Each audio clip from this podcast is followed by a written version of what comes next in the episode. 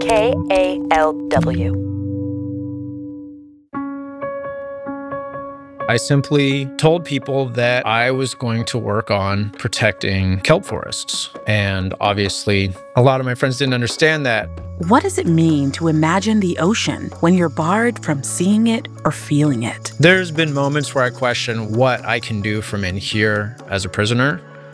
I have repeatedly been surprised and encouraged by how positively incarcerated people have responded we hear about an environmentalist's fight for the planet from inside prison walls. Then, one musician speaks on his love for the kalimba. There's a misconception that it's just a little toy or trinket. And we drop in on a conversation about the challenges young people face. I definitely was someone who's guilty of tying their identity to my academic success. Talking about teen mental health. I'm Hana Baba, and this is Cross Currents. Today, we begin with a news story from our team at Uncuffed. Kelton O'Connor grew up hiking out to rugged beaches in Marin County. Being close to nature is one of the things he misses most inside San Quentin State Prison. It's easy to feel powerless in a cell, bombarded with news of climate change and natural disasters. But when Kelton read about the deterioration of kelp forests in the sea, he knew he had to help in any way he could. Uncuffed producer Brian A.C. captured Kelton's story.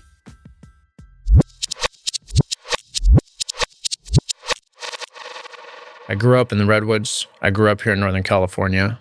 Nature is just deeply sacred. It's in my heart. So there was stages of me waking up to the devastation and how humanity has treated nature and the death tolls and the hurricanes and the floods and the fires and a lot of people have the reflex of looking away and that's understandable. My reaction has always been the opposite. I've been like I'm not going to ignore it. I'm going to look at it more closely. I want to find a way to solve problems. But at a certain point, the depression got to me. And there was a tipping point, and that was in 2020 when I was listening to the radio and I heard that we had lost 95% of our kelp forests in Northern California in eight years. For some reason, that was the, the straw that broke the camel's back. I simply told people that I was going to work on protecting kelp forests. And obviously, a lot of my friends didn't understand that. Um, I'd been writing a book, I'd been engaged in some other areas of activism, like, you know, criminal justice stuff, things you would expect a prisoner to be involved in. The kelp forests, because that's that's really the first thing I started doing is I just started talking about kelp forests. I started talking about the importance of kelp forests to um, ocean ecology and the importance of kelp forests to the uh, carbon system, you know, and, and our climate and our atmosphere, which a lot of people just don't understand. I'll say, um, you know, when you see pictures like, you know, nature channels and there's the seals playing around underwater and they're swimming through these majestic, like all these underwater plants, those are kelp forests, right? Where the otters live and, and the seals play. And just like forests on land, they provide all of these different creatures um, food and protection and safety. Protecting the kelp forests is part of protecting all sorts of other animals that, you know, that we know and love. What the scientists are saying is that the oceans will effectively die if they become too acidic. And when they die, they stop absorbing CO2 from the atmosphere. How do we prevent the oceans from becoming overly acidic, reaching that tipping point, and then dying and you know our climate system just spiraling out of control? Well, we increase the amount of plant life in them. There's been moments where I question what I can do from in here as a prisoner. What I've found is that I can do a lot from in here. I have repeatedly been surprised and encouraged by how positively incarcerated people have responded to this discussion and my message.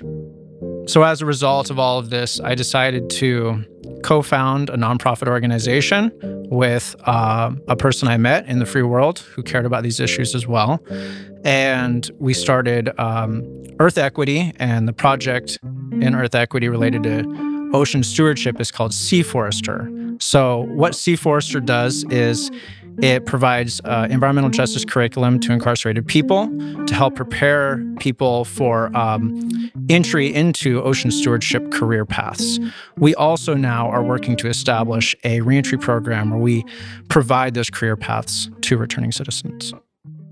Naturally, it's an area of work that in the past has been hard to get into, but because there's such a great need for people to do this work, you don't have to have a degree in marine biology to go out and work in the ocean doing something good for the oceans. And a lot of guys just say, Where do I sign?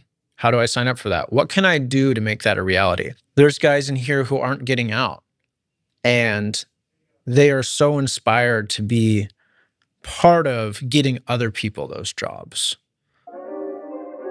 Incarcerated people have just as diverse opinions and interests as anybody in the free world. I don't think it should be that surprising. We're just as concerned as people outside of prison about the planet and our future and what's going on.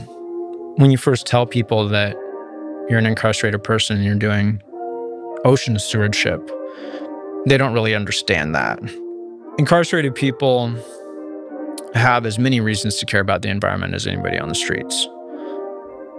Environmental crises don't impact us less in here just because there's walls around us.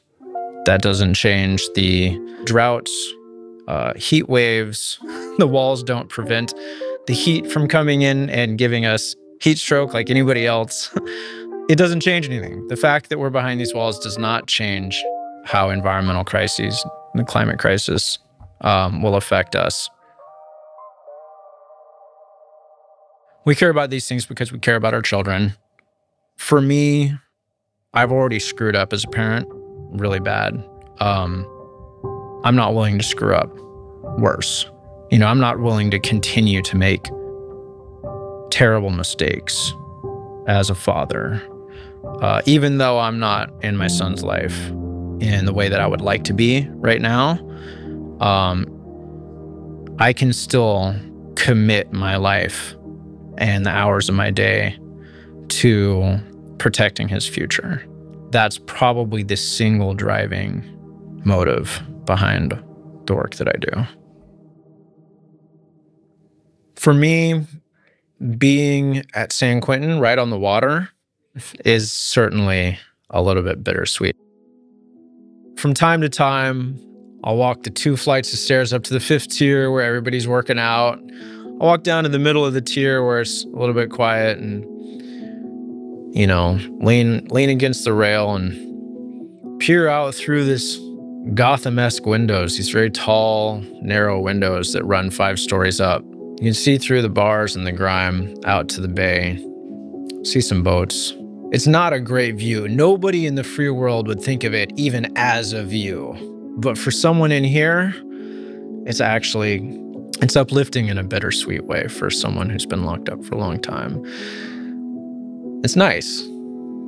It's nice to look out those windows and see the free world and the ocean and just know it's there.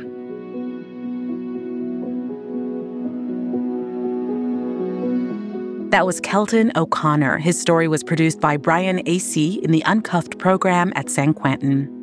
Our work in prisons is supported by the California Arts Council and the Department of Corrections and Rehabilitation.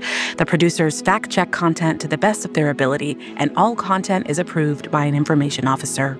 You can hear more by going to our website, kalw.org, or subscribing to Uncuffed on your podcast player.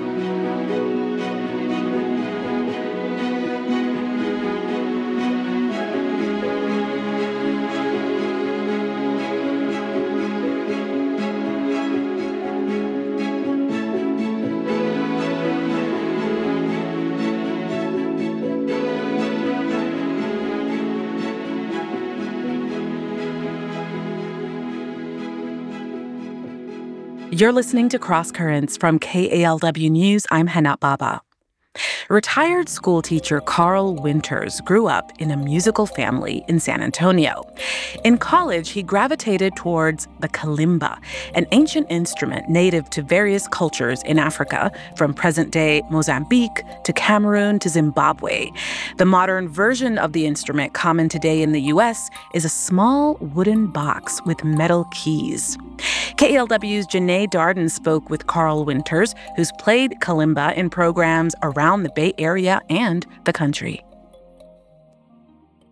Mr. Winters, welcome. Well, thank you for having me. You come from a musical family. I was reading that your uncles, they opened for Sam Cooke, the Five Blind Boys of Alabama, other gospel artists. Tell us what was that like and how did that inspire you and inspire your music? Yes, at a very young age, I used to see my uncles rehearse around the house and they would rehearse every week. So I was privy to the rehearsals. And I was also privy to the stories they would tell because I was very, very young. Mm-hmm. It was always fascinating to hear them talk about opening up for the people that you mentioned, Sam Cooke and the Blind Boys of Alabama and the Blind Boys of Mississippi and numerous other gospel groups at that time. So that the bug bit me at an early age. I said, hmm, I'd like to do this. How did the kalimba come into your life? And you were in college, you're at HBCU, Texas Southern University. How did that instrument, that instrument all the way from Africa come to you? I know, I know. I saw Earth, Wind, and Fire, which is a household name. Yes, it is. As far as I'm concerned, the greatest group of all time. I saw them perform, and uh, the founder, Maurice White, who is no longer living, he was playing the kalimba in the context of this great big band. Uh, it had about 10 musicians, but however, this instrument, even though it was small in size, he was really getting a lot of mileage out of it. And I was just fascinated by that concert. So the very next day, I bought a kalimba. I have 50 of them now. Over the years, I've collected them. So this is the 70s, right? We're in the 70s now. Correct. Right? 74 okay. exact. And I just began to play, play, play, play, play over the years. And uh, within a decade, I became pretty good. So, so, did you teach yourself or did you take classes? That's a good question. I taught myself. I just, the old fashioned way, I, I would just listen to records, start the needle over and over, wear out the record, train my ear, and play the song note for note.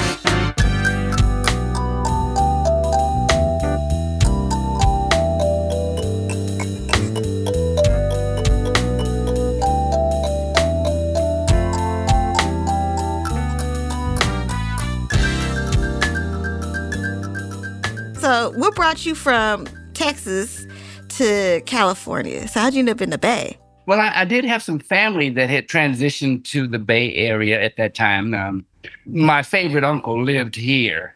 He's no longer with us, but I just wanted to be around him. He was just such a cool guy. So I hmm. wanted to transfer my life to San Francisco, to the Bay Area. So I did that in uh, 91, 1991. So was he one of the uncles in the group that opened for those different artists? Is, is this a different uncle? Oh, yes. He was one of the premier leaders, as they say in church. He could wreck the joint. Uh-oh. Uh, yeah, it's tragic that he was not discovered by a record company or vice versa. It's, it's tragic because he was really just dripping with talent.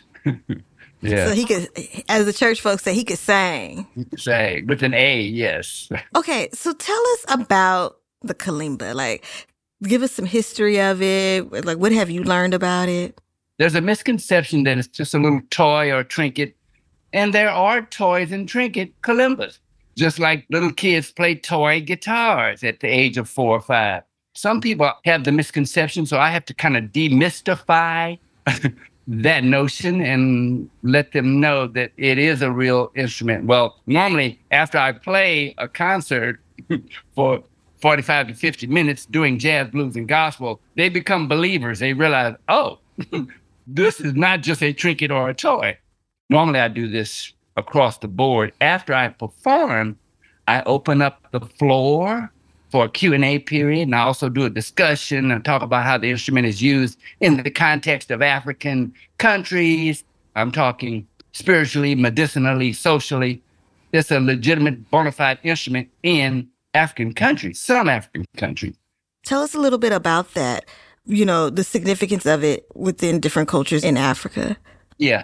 And uh, I will say that regionally, mainly we're talking about sub Saharan Africa, Ghana, Nigeria, Cameroon, Kenya, Uganda, I think I said Tanzania, Congo, the Democratic Republic of Congo, and not to mm-hmm. mention uh, Zimbabwe.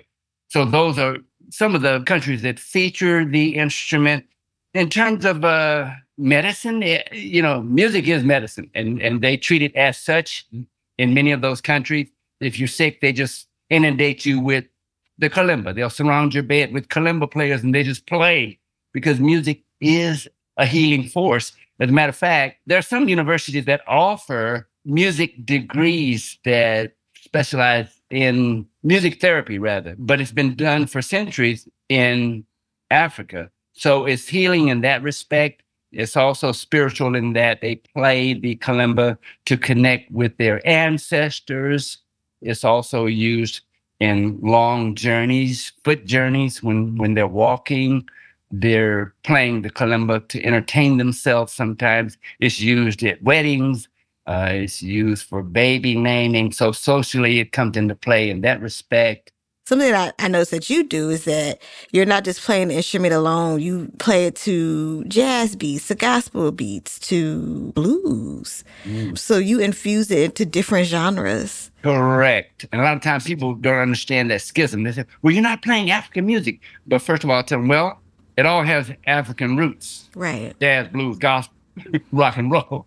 It all has African roots. Again, I'm from Texas, San Antonio, Texas, and then I transitioned to Houston.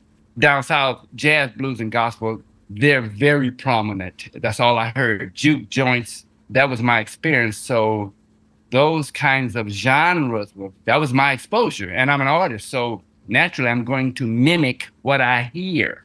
And that's what I was exposed to. Are you teaching? Do you teach the kalimba? You know, I offer lessons. From time to time, I'll get a student, but it's like anything else, it takes practice. And I always warn the parents, because usually uh, it's a kid that's learning, that uh, they're going to have to practice. It doesn't happen by magic. It's just like the violin or the piano. You got to practice, practice, practice. And when you finish practicing, guess what? That's when you really start to practice. In other words, that's infinite. That was kalimba player Carl Winters speaking with KALW's Janae Darden. That interview was co produced by Porfirio Rangel. Carl is performing tonight at the Eastmont Library in Oakland. We'll have all the details at kalw.org.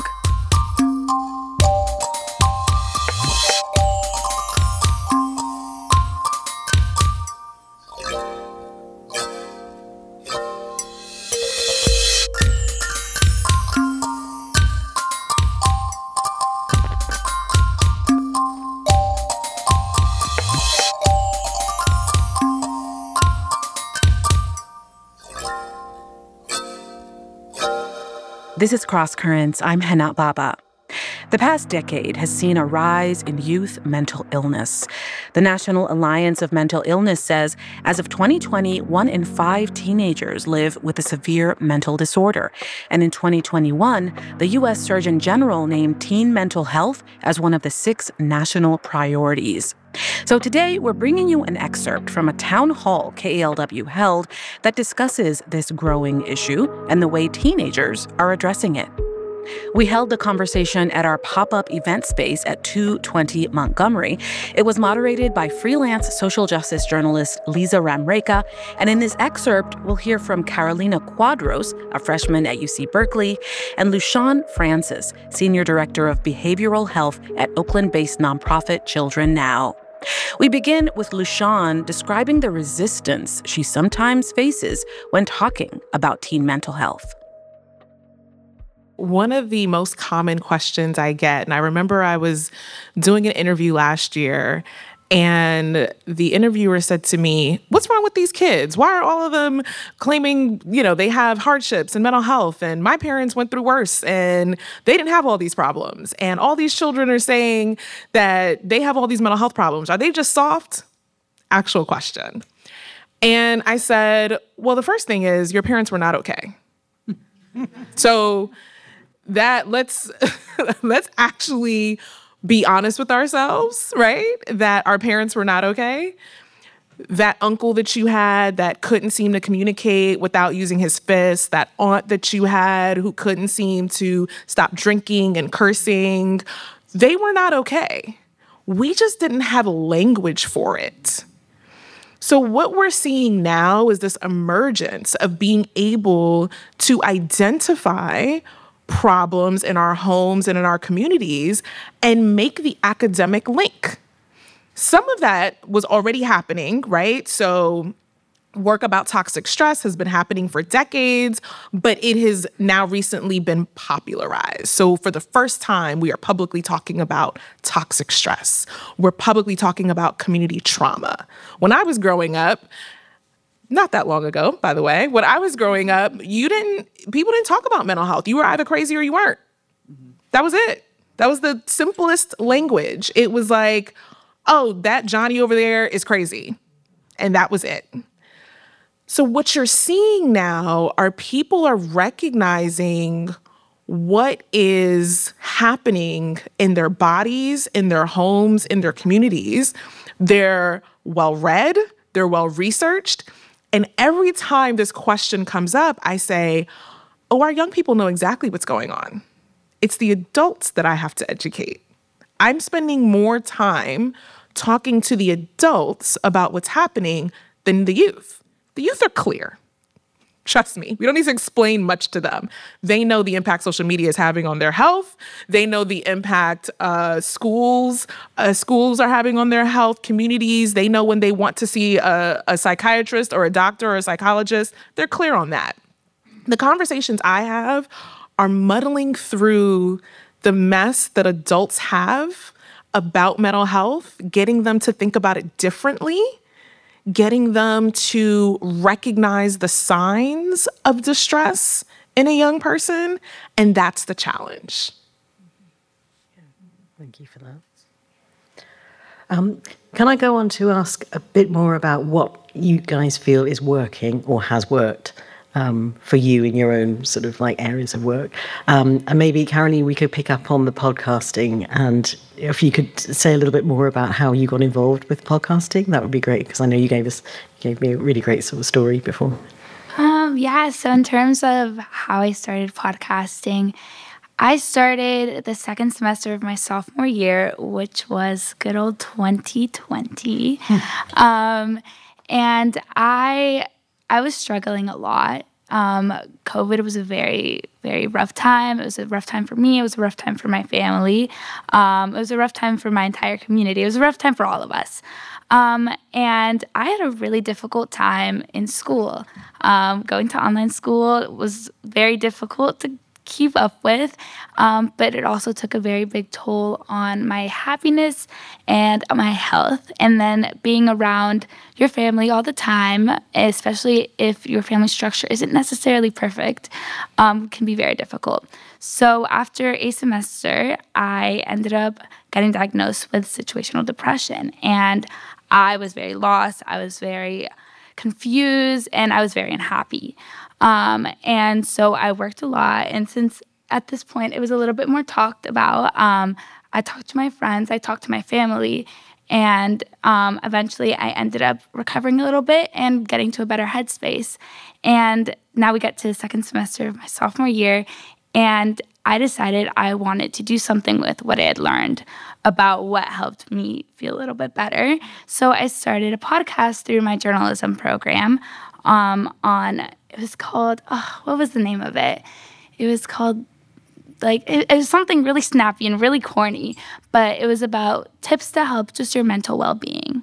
Um, Self-care share that was the name of it, and um, so I started just sharing small things that just anyone could implement into their life, whether their life was perfect or whether they were struggling a lot. Um, and this was actually one of the very few things that brought me joy during the pandemic. And so once we went back in person, I said, okay, I want to keep doing this. I want to do more of this, and I want to keep sharing what I've learned about mental health.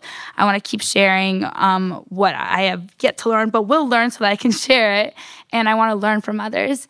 Um, so I worked with KALW. I continued doing it um, in my high school. I've continued doing it now in my college because, unfortunately, as the years have gone on, the cases, mental health crises that I've seen have only escalated. I've only seen them more in my life. Um, I think spreading the information, talking about it is more and more urgent. Um, and that's my plan. I'm going to continue to do that for as long as I can because I don't think there's ever going to be a point where we can just stop or where we need it less. I think it's just something that we should always implement.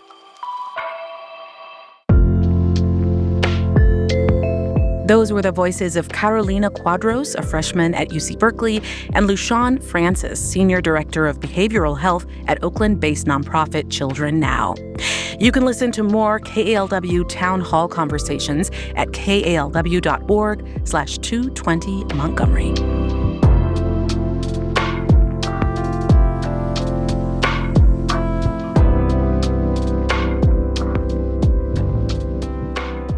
Tune in tomorrow morning at 11. We'll ask, what would you say in your love letter to San Francisco? Dear San Francisco, thank you for welcoming a closeted gay boy from Alabama and giving me the space and acceptance to be myself. A new story from our series Culture Keepers tomorrow morning at 11.